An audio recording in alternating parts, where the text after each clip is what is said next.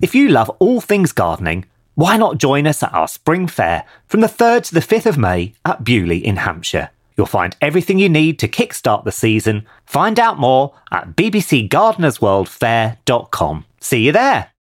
When you need mealtime inspiration, it's worth shopping Kroger, where you'll find over 30,000 mouthwatering choices that excite your inner foodie. And no matter what tasty choice you make, you'll enjoy our everyday low prices, plus extra ways to save, like digital coupons worth over $600 each week. You can also save up to $1 off per gallon at the pump with fuel points. More savings and more inspiring flavors make shopping Kroger worth it every time. Kroger, fresh for everyone. Fuel restrictions apply.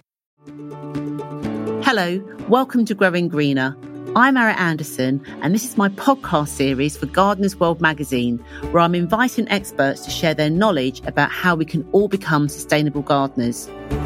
Through a blend of science based facts, research, experience, and above all, passion, you'll discover how your actions in the garden will make a real difference to the planet.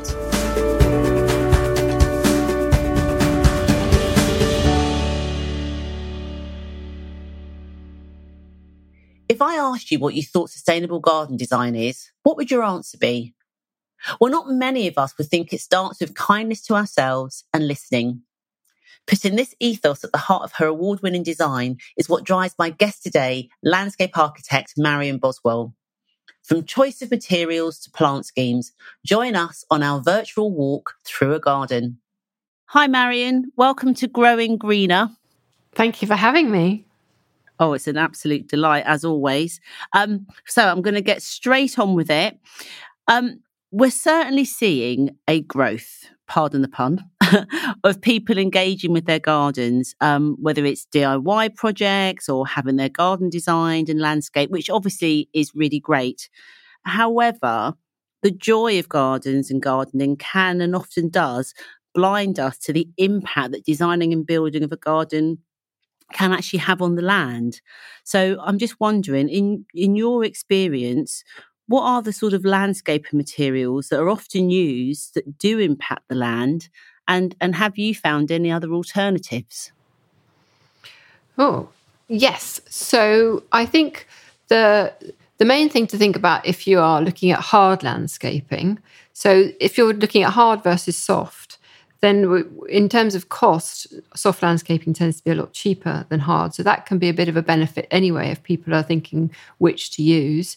So if you've got a choice between growing something or laying something that's hard down, it's often better to go soft. After that, it's best to go permeable because then we have runoff, water runoff, we prevent flooding. So uh, gravel is a great one to use. Um, if there's a sort of hierarchy, if you like, after that, when you're looking at the amount of carbon versus the amount of water used versus the um, amount of fossil fuel, fuel fuel that's used. So, I mean, if we start at the sort of top most miserable items, tarmac isn't great because it's got a lot of fossil fuel in it and it's not permeable. So, if you've got a choice between tarmacking your drive and graveling your drive, then it would be better to go for gravel, for example, because gravel is laid on something called Type 1, which is permeable. Um, they both come with some um, fossil fuel cost of transport. So, then it's a good idea to see where your products are coming from. Um, so, try and shorten the distance. So, if you're looking for a sort of cost benefit, if you're looking at your suppliers and trying to get them more local is, is much better. And similarly, in hard landscaping, if we're looking at something like the stones, stone is a fabulous resource because it lasts for a very, very long time.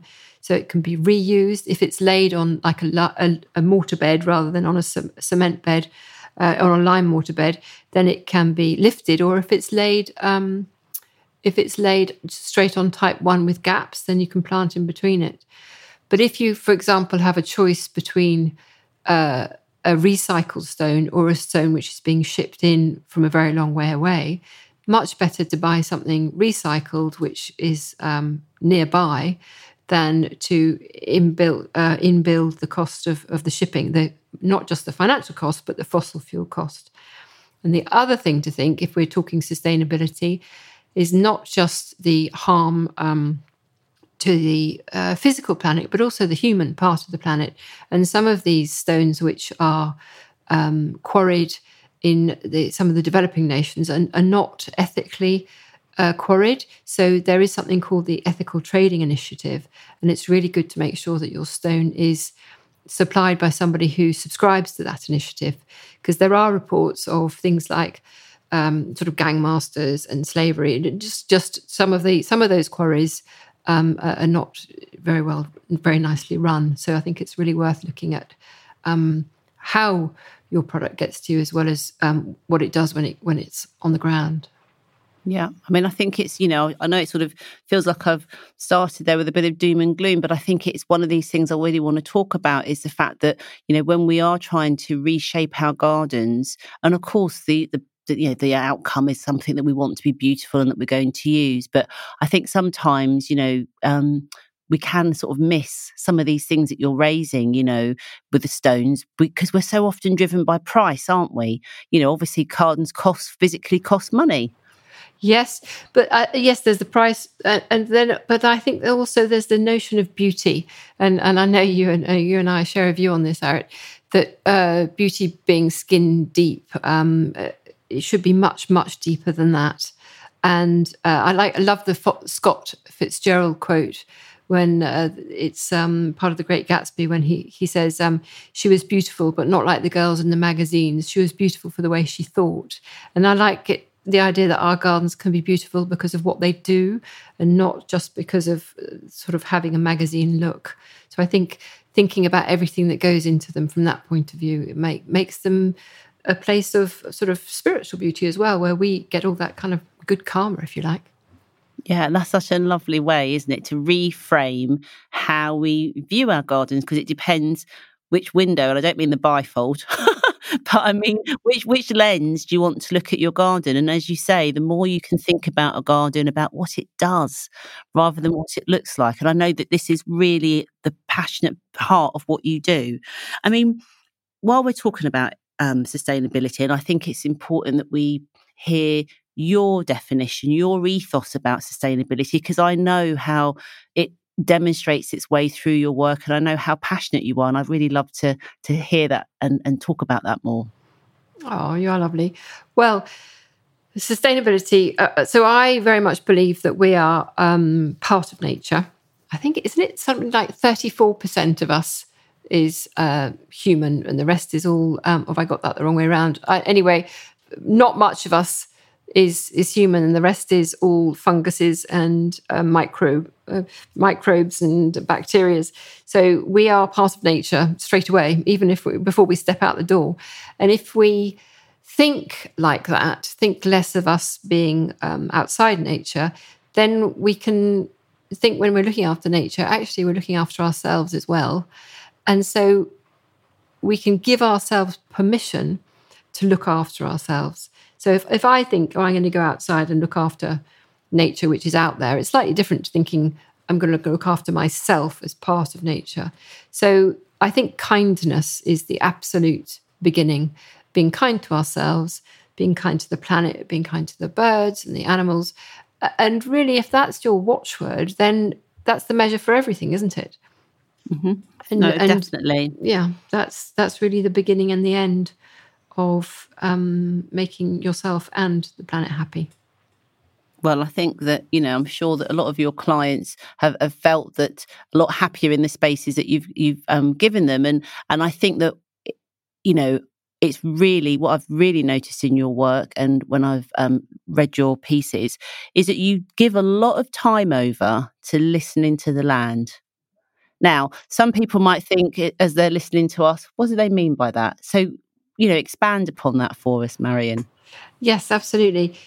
So it's a, by listening to the land, I mean a kind of energetic listening. You know, if if you're talking to somebody, um, you're talking to somebody. There's the words they say, but there's also something about the way they say it, and something about the look of them, and something about what you're understanding between the words. Um, and I think we can all we can all sense that. It's the same when you go outside.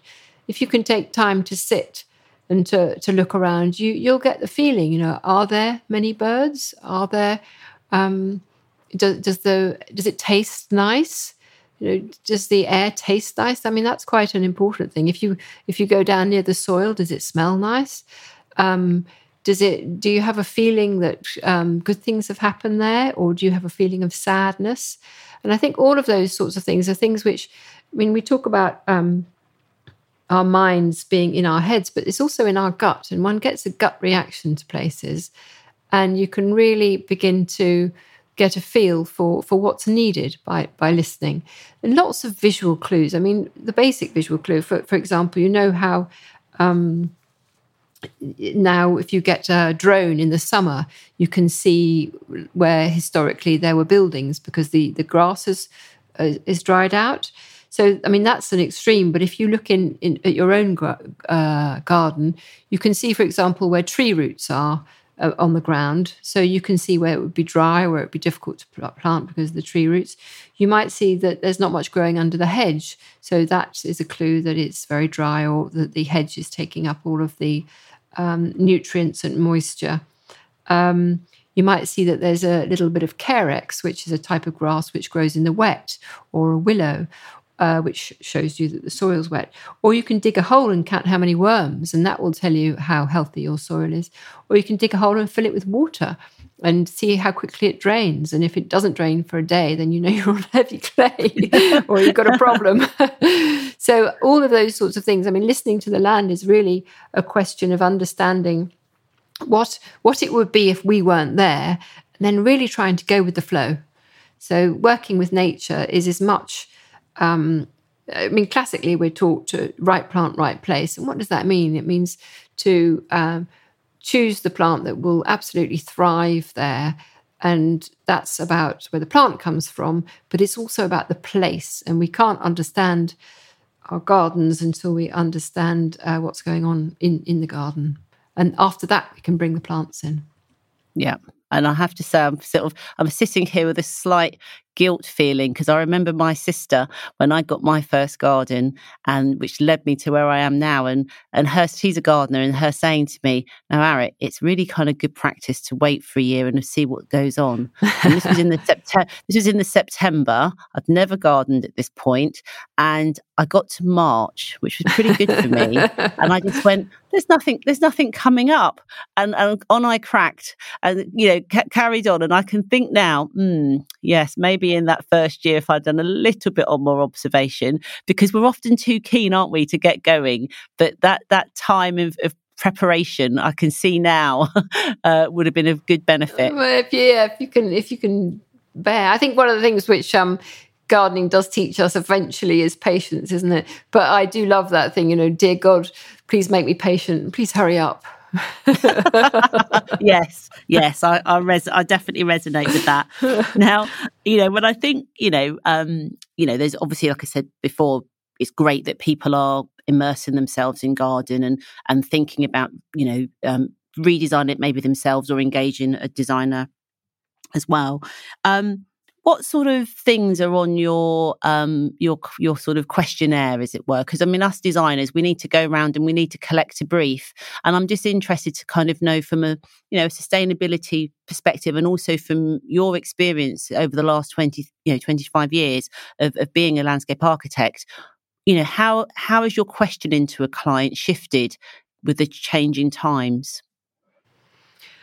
Well, I think one of the first questions is to whether you're designing it yourself or or being helped is really to think about how you want to live. Um, do you want to spend all your time gardening, uh, which a lot of people do, but a lot of people don't. So if you don't want to spend your time gardening and you want to spend some time uh, sitting and, and being, then not to build in too much work, or to make sure that you have the the means or uh, the ways of getting help to to make sure that the the garden can be gardened, or to allow it to uh, sort of gently look after itself and be a bit wilder. So I think that that's the first question: is really is how much uh, how do you want to live, and then. Um, I think w- where are you? So where are you in terms of which way does your garden face? Which way does uh, where's the wind come from? Where does the sun come from? Where does it sun rise? Where does it set? One of the simplest things one can do in terms of energy saving and sustainability is actually to plant a tree on the south side in order to give you some shade. Another key question is whether you want to have a space that's just for you. So, do you want a space that's like a sort of a little sanctuary in the garden where you can almost go and hide? I mean, I tend to go and hide in my greenhouse if I want to, you know, a moment of a moment of calm. But it might be that you want a, a little space for yoga or a little space for reading or writing or something like that. So, I think that's really important. Um, I also would ask people about um, whether they are able to save water, whether we can um, put in water butts or rainwater harvesting in a bigger place, or even a pond or a rain garden. I mean, on, on our bigger projects, we even put in lakes, you know, in huge places. Obviously, that's not not for everybody. Uh, how we can save energy in other ways. So, in that said lake, we put a, a water source heat pump, which then saves um, obviously a lot of fossil fuels. But uh, have you have you got space for solar panels or for air source heat? All those sorts of things, just ways that we can build in other sort of sustainability in, in, into the garden. Um, and how how much do you want to grow to eat? I think one of the brilliant things we can really do is to, even if it's not, even if we're not self sufficient, a little bit of an understanding of what grows in to what what goes into what we eat makes such a difference uh, to appreciating it. And um, the taste is so different, isn't it? A real there's tomatoes in the greenhouse or carrots straight from the ground. just brilliant.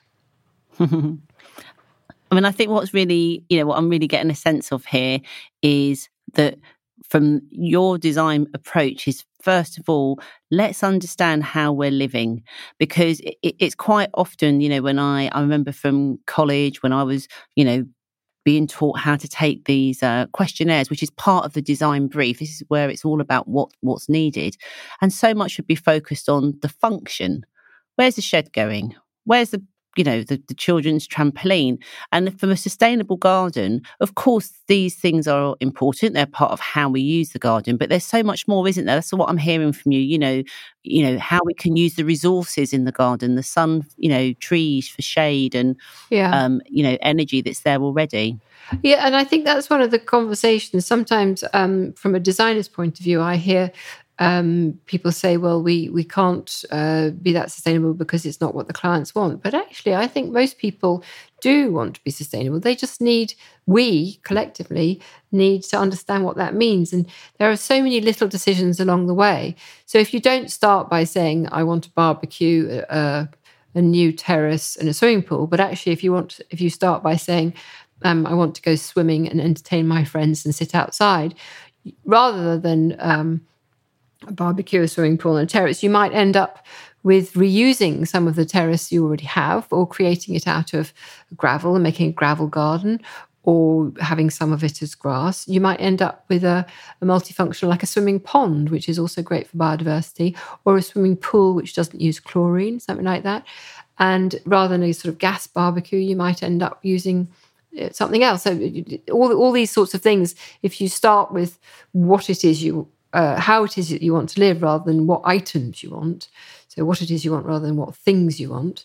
It also it helps us to be slightly less uh, consumerist, doesn't it? Um, and if if we start even before that and say what is it that makes us happy, uh, it might a lot of uh, people I speak to and say, you know, what, what are your happiest memories? It's sort of walking in a, a bluebell wood or uh, by a stream and all those sorts of things, uh, which actually a designed, very smart, sort of magazine worthy London garden is a very mannered uh, sort of dream of that. It's not the real thing. So actually, why don't we just give them some, or, or give ourselves?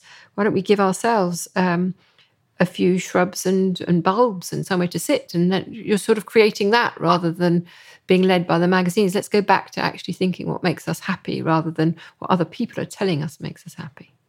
Yeah, that's that's so important. I think you know, you know, in terms of this perception of what a garden should be, and now within the design process, you know, getting things going on is in, about increasing biodiversity.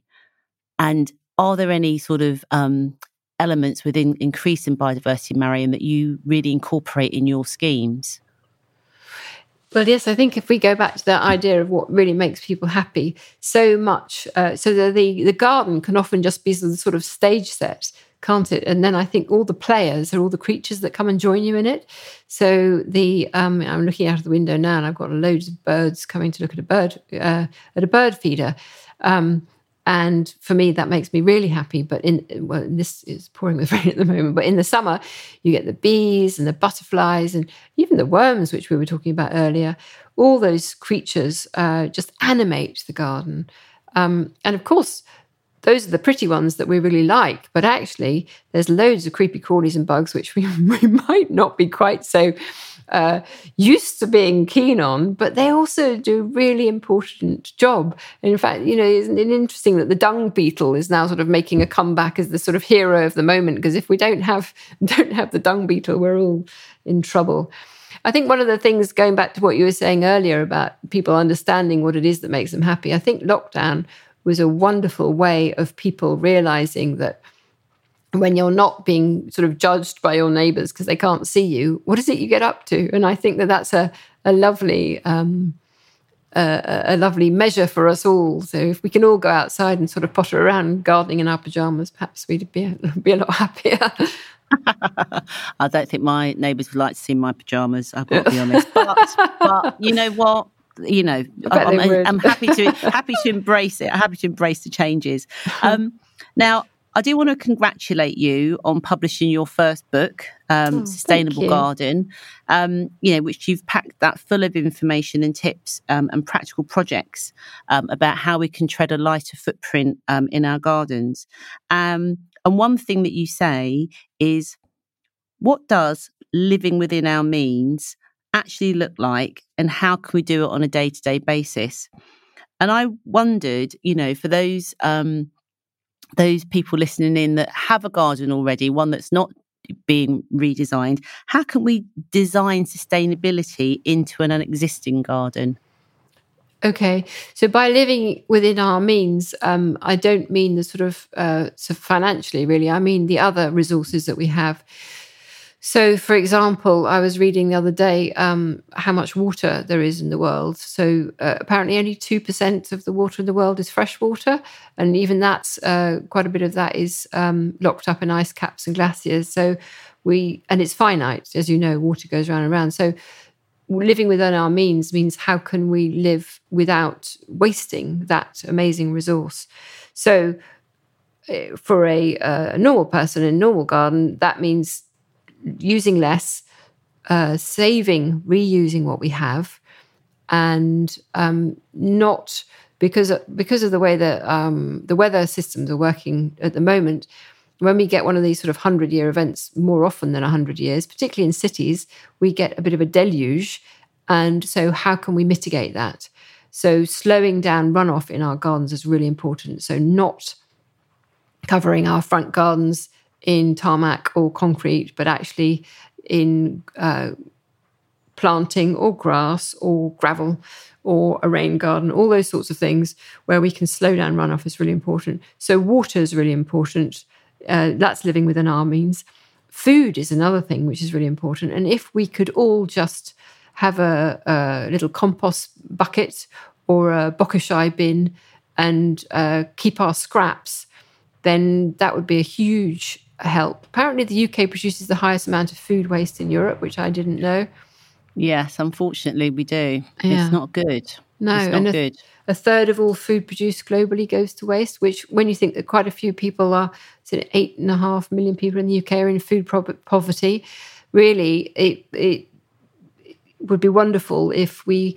I think kept a track of our of our waste. So by keeping our scraps, we can kind of see what we throw away. And that's the thing about if you grow your own, you much less likely to throw away a, a bit of lettuce which has been slightly eaten.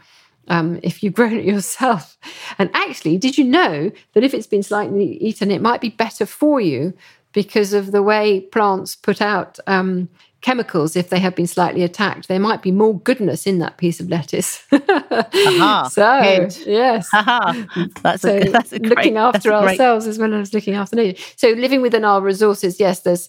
Uh, there's water, there's food, there's soil. If you're then composting, you're refeeding the soil, so looking after um, looking after our soil. We spoke about energy earlier on.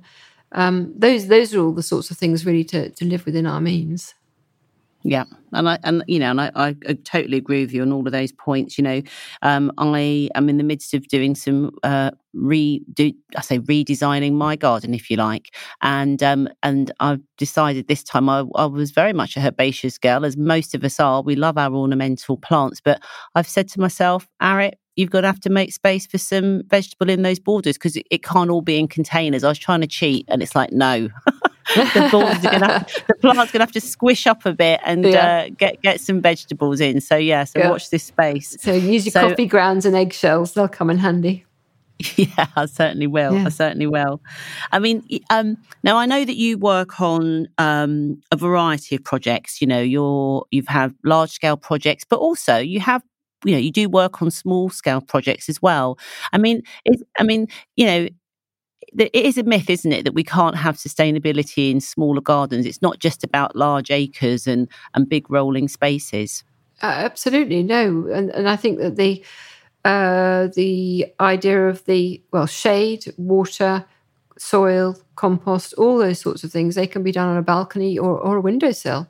So if you've got a south facing hot window, then you can grow something which loves the green, even an indoor plant which loves it, sorry, loves the green, loves the the sun, and turns it into um, increasing the uh, purity of the air for you, and um, also helps with shading, so that you don't have to, you know, spend money on. I mean, we don't really have much air conditioning in this country, but it helps to cool the air. Um, and similarly, um, having a bokashi bin or a compost bin, collecting scraps, even a, without a garden, those are really important. Growing herbs. And the other thing I think sustainability is the, back to the beginning of looking after yourself. If you grow a few herbs and put those in your tea, that's really good for you, and you don't have to then sort of spend money on the same sorts of tea bags, which are then transported and manufactured, and all those sorts of things. You're just reducing the steps uh, which include always include some energy and some fossil fuel. Yeah. I mean, I really like the fact that, you know, I can tell sort of talking with you that whenever you're thinking about a garden, that it's about, you know, what, what we can take from it, what we can and give to it. So it's not just about, you know, those big design statements of, you know, trying to kind of put in showy, I don't know, showy pergolas that are made of fancy metal, etc., etc. It, it's more to it, isn't it? There's more to a sustainably designed garden than than just showing our design prowess. Yes, I'm not. Yes, I think um, what do they call about power versus force, and the yes ego versus the uh, collective or whatever. I, I think that a, lot of people are thinking much more about how we can work together. It's not just me by any means, and I think it's a wonderful thing. Um, I'm absolutely up for beauty, and I'm I'm up for per- for pergolas. We we did put a lovely pergola in um, using sustainable wood, um, and yes, we, it was a lovely pergola. The reason I'm thinking about it actually because it had a blackbird nesting on it, and we had a really good contractor who managed to take out the old struts, put in the new ones, and the blackbird didn't move. So that was really lovely. Wow. we got to see the chicks. Yeah, so it can be done. You don't have to sacrifice beauty or chicness for sustainability. I think that's the other sort of myth. We don't, I mean, much as I love my Birkenstocks, we don't all have to wear sandals and socks. Uh, only those that that want to. It's completely, there's many, many different looks and different ways of getting to sustainability. Well, that's it. I think, you know, as you said, with the materiality, you know, a pergola, I mean, I love a pergola, I've got to be honest. But I think that the, the you know how that pergola maybe sits within a garden it's that material choice isn't it it's the it to- it's the materials yes. that we yeah. use and there's another hierarchy there so if you're looking at woods in this country um, an oak is a is a hard uh, long, you know, long-lasting wood, but it's um, we we do grow oaks in the UK. They're not as straight as some of the ones which are brought in. So then you have to factor in uh, because we don't grow them. You know, we haven't grown them for many many years in, in, in forests. So you have to factor in that. Larch is another western red cedar. is not a native, but it's it grows very well over here. It's a very good very good choice of wood.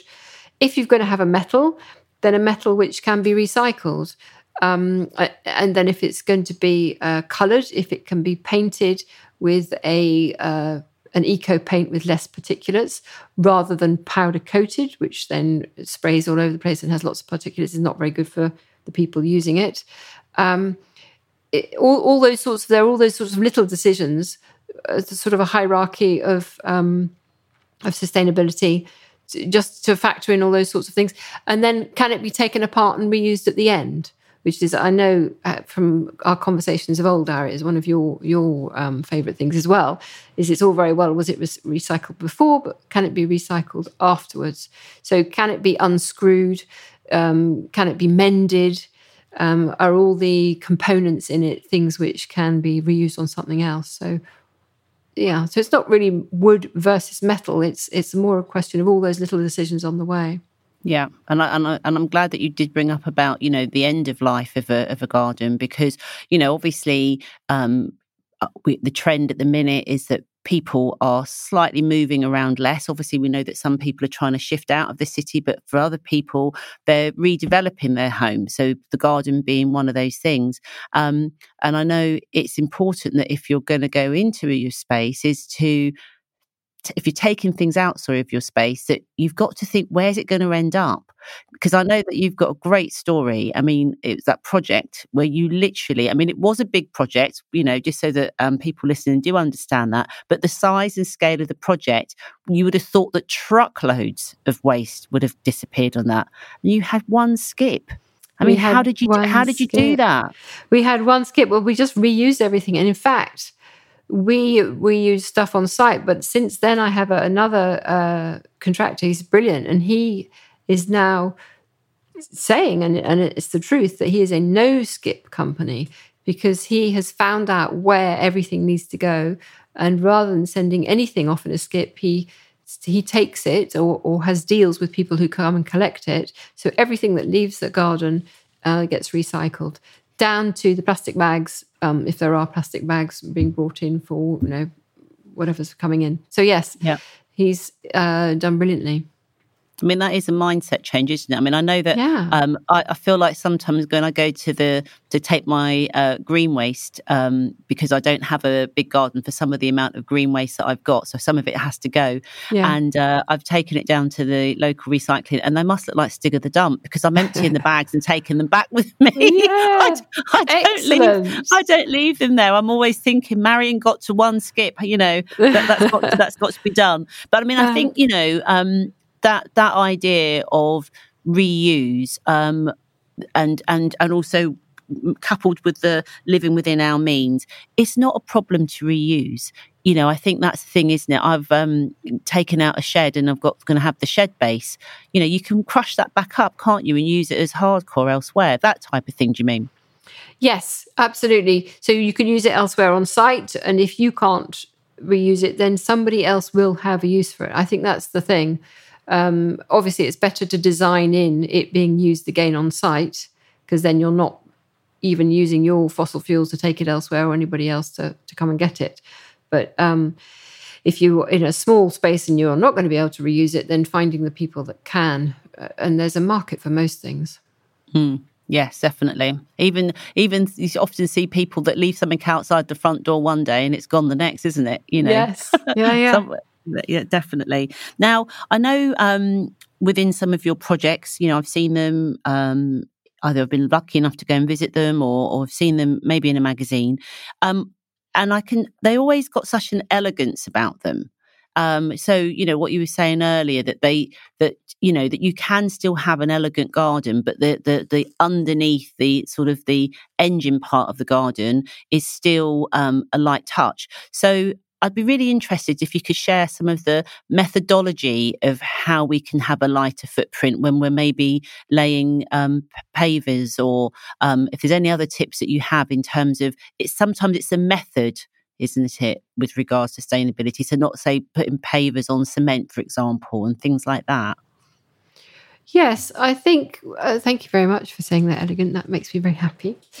um, I think that it comes back to that purpose, doesn't it? And it comes back to what your notion of beauty is. So if you had some old concrete pavers and you didn't want to get rid of them, rather than having a full terrace of concrete pavers on cement with nothing between apart from maybe some great big fat cement uh, joints, which might then be struck and which struck means that you can see the shadows as a line. Rather than that, I mean, the absolute minimum there you could do would be to take out the uh, cement between the pavers, put in some gravel or some soil and grow something, and maybe take out every third or every fourth um, cement block and plant in that, break it and break up the subbase below. Even that would be much softer, much better for the environment and, and more elegant, as you say. So I think it's those sorts of light touches so you're not afraid to work with what you've got. Um, and softening things uh, and softening things i mean sometimes you want to put things in lines in order to create the sort of feeling of order. So people who are a little more wary of messiness for example and sustainability you can have your uh, wildflower you could have a wildflower in, in a straight line you know and just i mean that would that would be fine. Or you could have moss eh, which is beautifully tidy um, in between a paving stone which doesn't get in the in the way of other things or you could have gravel. So i think all of those sorts of little things and then lighting if you're going to have lighting you can have very discreet small lighting um, uh, trying not to disturb bats so not to uplight trees but to keep it very discreet. I think that makes things more elegant. Um, yeah so i think all of those ways of working uh, with within parameters. The other, another thing to think about is how many materials you've got. If you don't use too many different materials, then that can, if it's a very small space, I think that can feel more elegant. Um, and where you find them. So I think that um, antiques fairs, or they're not even antiques fairs, but sort of secondhand fairs, are a great resource for finding a bit of chic and making stuff. So um, I know, Arit, recently you found some a brilliant um, yard for reclaimed wood. And there are places that that you can go that have all sorts of reclaimed. This is what I was saying about there being a market for, for everything. But reclaimed wood it makes is a wonderful resource for making frames or compost bins or tables or I mean those pallet sofas are super. You can have um, or you can yes i could go on. I could go on. Yes i know it's great. It's just like listening because it's kind of making me think about all uh-huh. different sorts of things that i've seen. I remember um, there's the perforated sheets you know that, that, almost look like the inside of a of a washing machine drum. Nice and yes. um, and i've seen those kind of uh, welded into just like a circle and bang there you go there's a container. And they look really really um smart. But the bees if you put sand in them this is john little um, he put sand in them at the bottom of the container and so that the solitary bees can go and, and bury themselves in there. So it, it's it sounds as if it's a lot of it as well isn't it? Is thinking about within the design of the garden what what use can it be put to? So, like you said with the paving, if I open up the paving, I can get more planting, and if I get more planting, I can get more um, uh, little beneficiary uh, insects come in. So, so then it becomes not just aesthetic for us; it's also got a, a function for the for the other clients, as I call them, um, yes. um, in in the garden. Yeah, so and slow down the water, and um, and also the urban um, heat island effect. You reduce that the more planting you have. Now, Marian, water is really important in the garden. And I don't mean just obviously the, the rainfall and the capture. I mean, you know, having water features, having water for wildlife. Um, and that's something that you try to take into your schemes.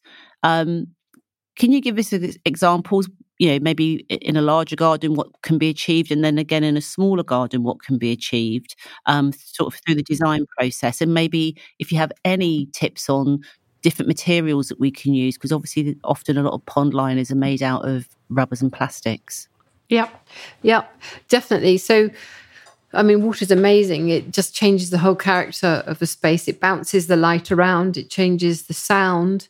Um, it also can help the ecosystem because you get uh, sort of the evaporation, which can really help um, benefit the, the plants which are growing as well as the um, providing a space for creatures to drink.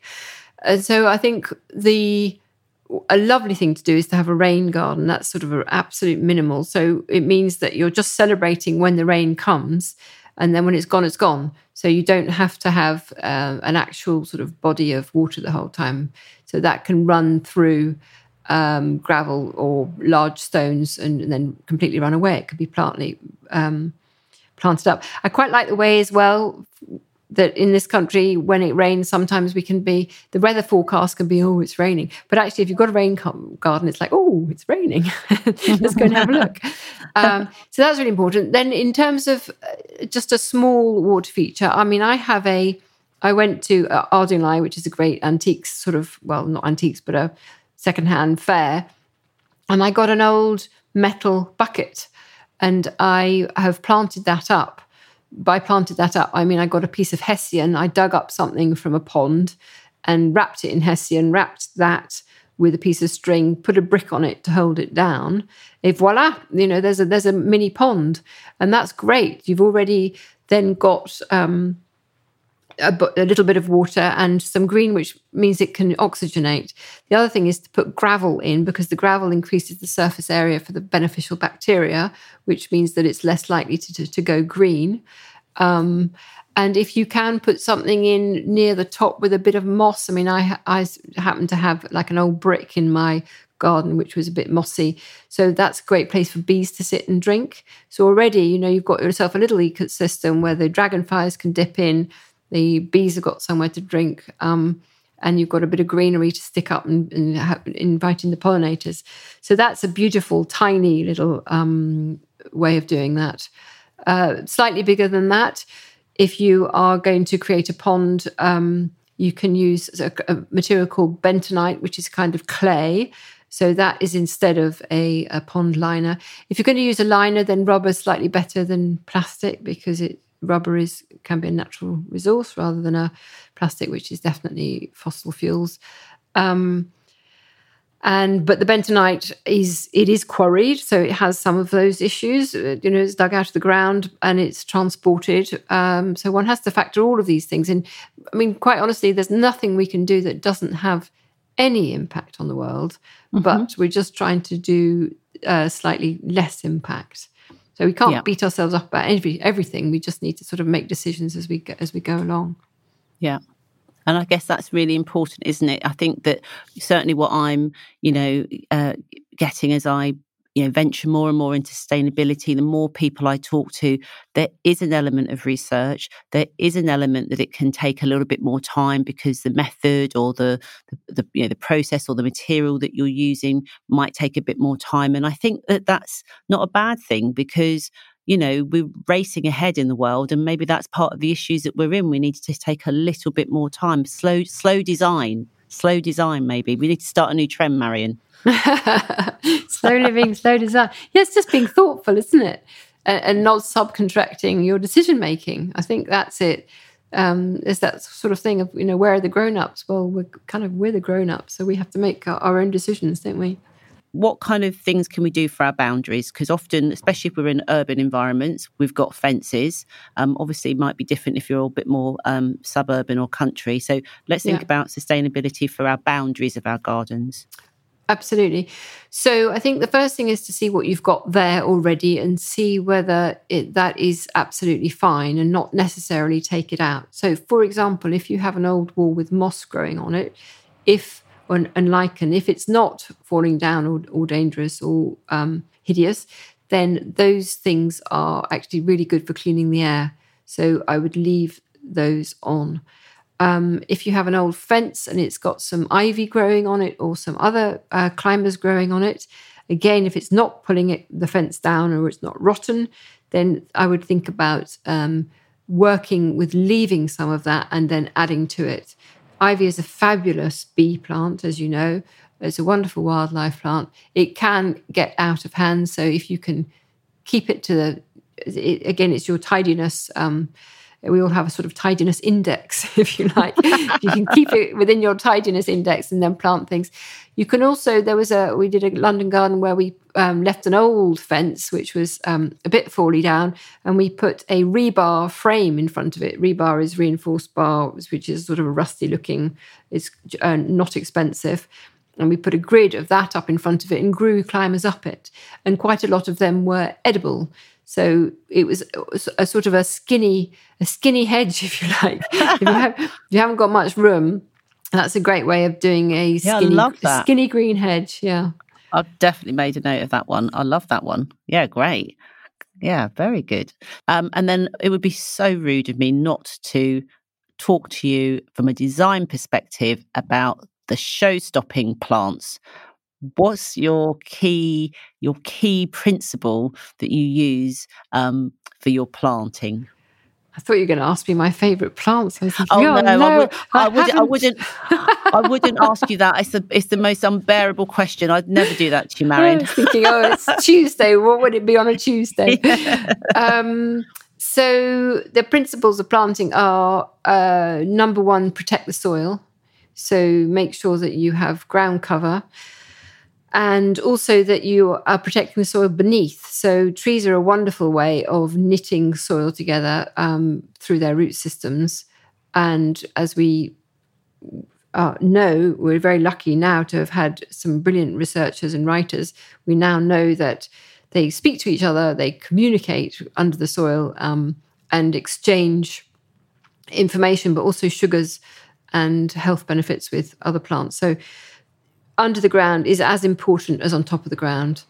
Then, after ground cover plants, which are the small plants which creep and cover the ground, as the, as the name, then I would plant um, emergent, so plants which are slightly taller than that, and they would be seasonal things which um, then provide sort of interest throughout the year. So, interest for me, so I can go out and, and see be- beauty at all times of year, but also interest for um, animals so that they can. Uh, I can have pollinators throughout the year, and also um, interest for my tummy. So things which I can eat. So plants which are going to be of benefit to me. The next layer up would be the uh, shrubs and subshrubs. So plants which are there um, to give structure and also benefits in terms of food and interest. And some of those might be nitrogen fixers as well, which um, then gives benefit to the ground. On the ground cover as well, you could have something like a clover, which is also a nitrogen fixer, and that reduces your use of fertilizers, for example. So we talked about composting, but the other way to reduce fertilizers is through what you plant. Finally, the tree layer, and if you have room for any trees, um, I, did, I, did, mention that the, the, from their roots, but also their benefits from their canopy is huge. I mean, not just somewhere for the birds to sit, but also the air cleaning that they do, the um, pollution screening, the uh, solar gain, the fact that they shade us in summer and allow light through in winter if they're deciduous, and uh, pollination for for the um, for pollinators. So yes, lots of layers in a garden i think is the key. Um, we mentioned climbers before but i think yeah. to go to go down and to go up. Yeah. Simple. Great. That means we can have it all. But yeah the, the again i think it's this uh, what i'm like is that when you're talking about design it's it'd be too easy for us to go into specific plants and get excited with which exact plants Marian. It's the it's the approach isn't it it's it, it's yes. it's it's what are we trying to do? That's what I'm getting from this whole design, yes. sustainably design is is yes. what is it we're trying to do? What are we trying to do? And then overlaid on that, what makes us happy? So if we have a memory of the scent of a rose that we just remember from a childhood, then please have roses. Similarly, if you have a, a memory of sitting under a certain sort of tree, a birch tree or a an, a maple or anything as a child, then put that in and just make yourself happy. Good. I've got loads of things now. I can't get an. I had an oak tree before, but I can't get that quite into my garden. But I could do a baby oak. do a little baby oak. Okay. Well, I'm going to ask you one last question because I could obviously, as with all of the um, guests, keep speaking all day. But um, my the final takeaway point: what one change should we all be making now in designing our gardens in a more sustainable way? I think the one change would be uh, thinking of ourselves as part of the garden. If we could just stand out there and rather than thinking of the garden as a separate thing or a separate space, if we could just stand out there and allow ourselves to imagine ourselves being part of that garden what would we want? If I was growing in this garden, if I was going to be this garden, what would I want? So if we can transfer ourselves into being thinking separately to be thinking as as part of something, I think that would be the biggest change. Great. That's perfect because I'm in the process of that myself. So I can reimagine some of those final elements that i have got to do in the garden. I can, yeah, if I had to literally live in that garden, literally there 24 7, what would I need? Great. That's a great way of thinking about it. Oh, thank you, Marian. Oh, thank you so much for your time and your sharing your experience with us. And um, it's been an absolute pleasure. So thank you. Thank you, Arit. And I'm so glad that you're doing this podcast. It's brilliant. Oh, great. Thank you. Thanks for listening to me, Arit Anderson, on the BBC Gardener's World magazine podcast. You can find out more about the themes we've covered today at gardenersworld.com forward slash podcast. If you enjoyed this episode, please tell others about it. Rate us in your podcast provider app. And don't forget to subscribe on Apple, Spotify, or Acast to never miss an episode. See you next time.